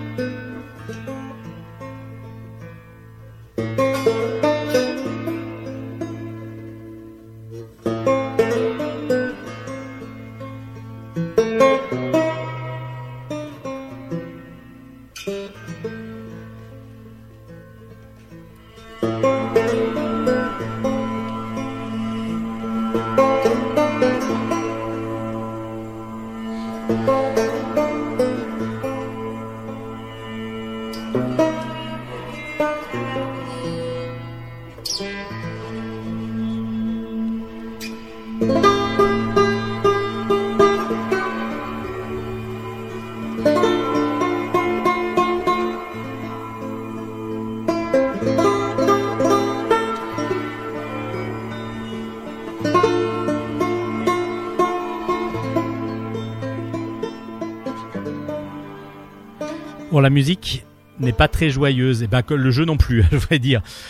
The Last of Us Part 2. C'est de Sony Interactive, c'est édité par Sony et c'est développé par Naughty Dogs en sachant que c'est exclusivement sur PS4 et c'est un Peggy 18 et c'est un chef-d'œuvre, tout simplement un chef-d'œuvre. Alors déjà The Last of Us, je l'avais présenté il y a très très longtemps, le premier qui était sorti sur PS3 à l'époque.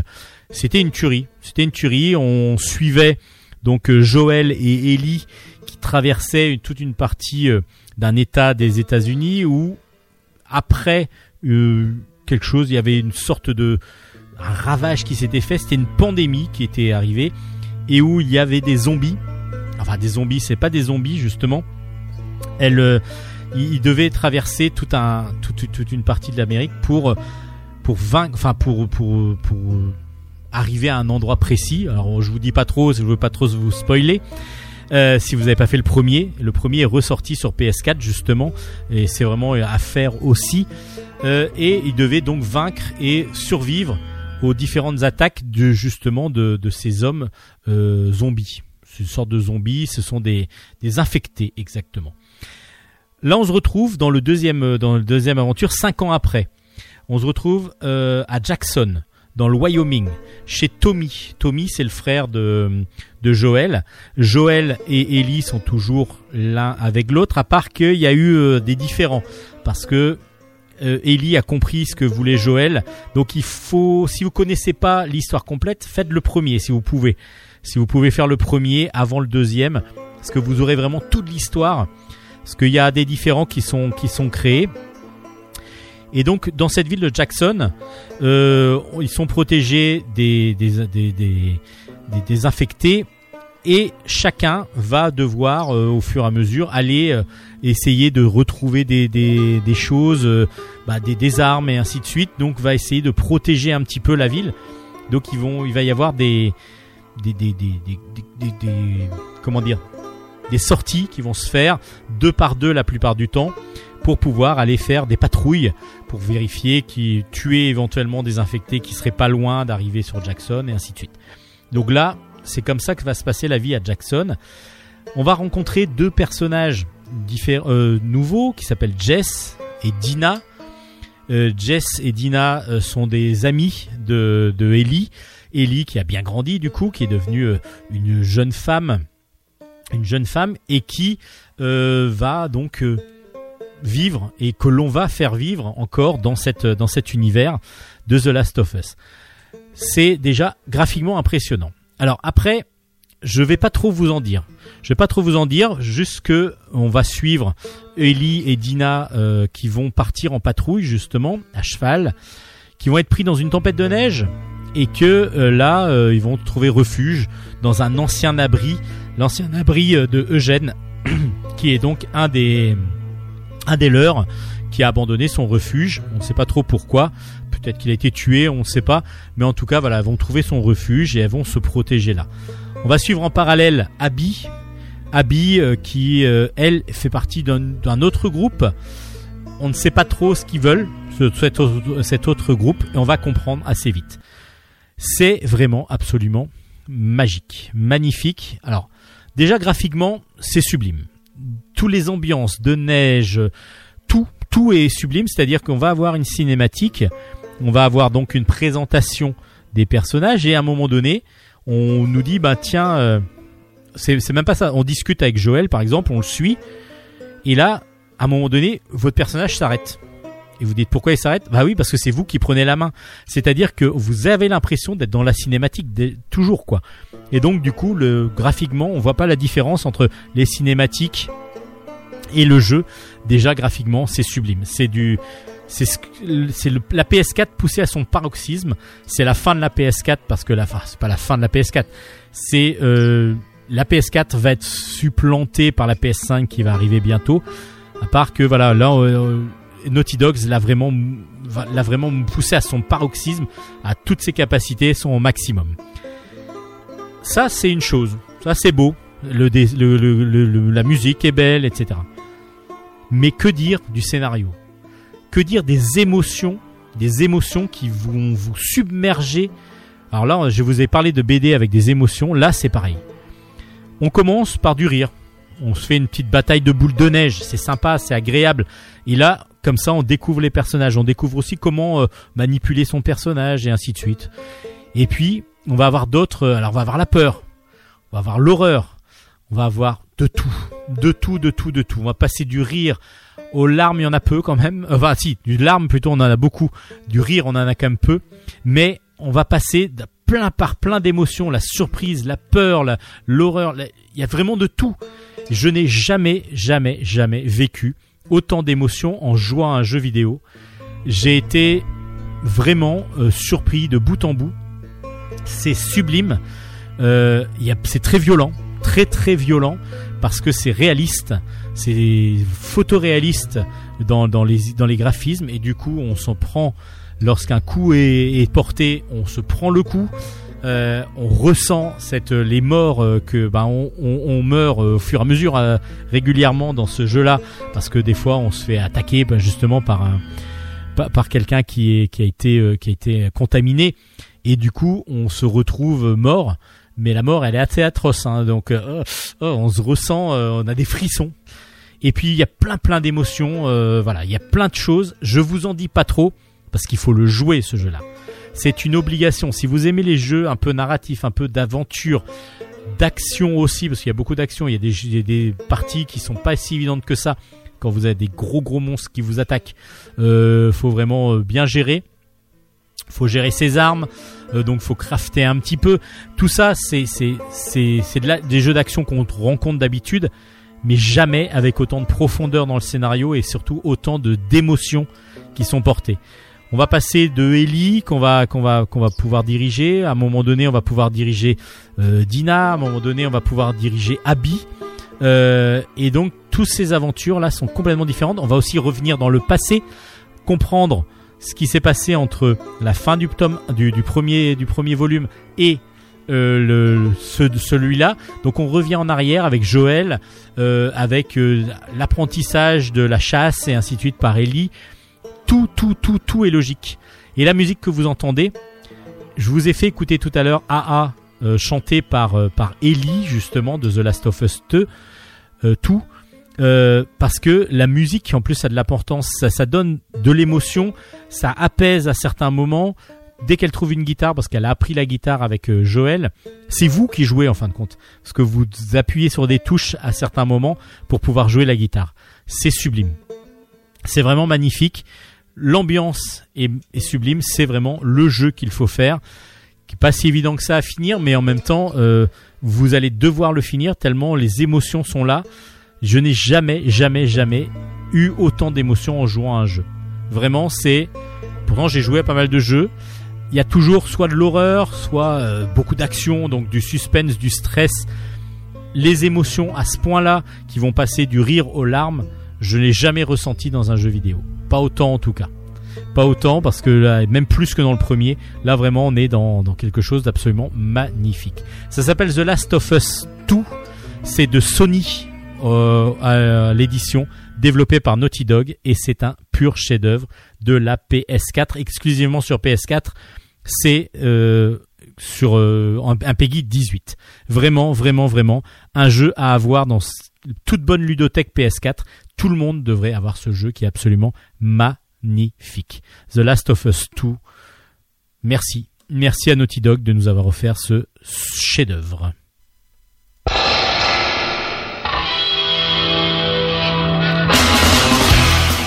Et voilà, c'est la fin de ce premier épisode de Bulle en stock euh, saison 2019, euh, 2020, 2021 2020, oh là là là là là ça y la est. 16e saison.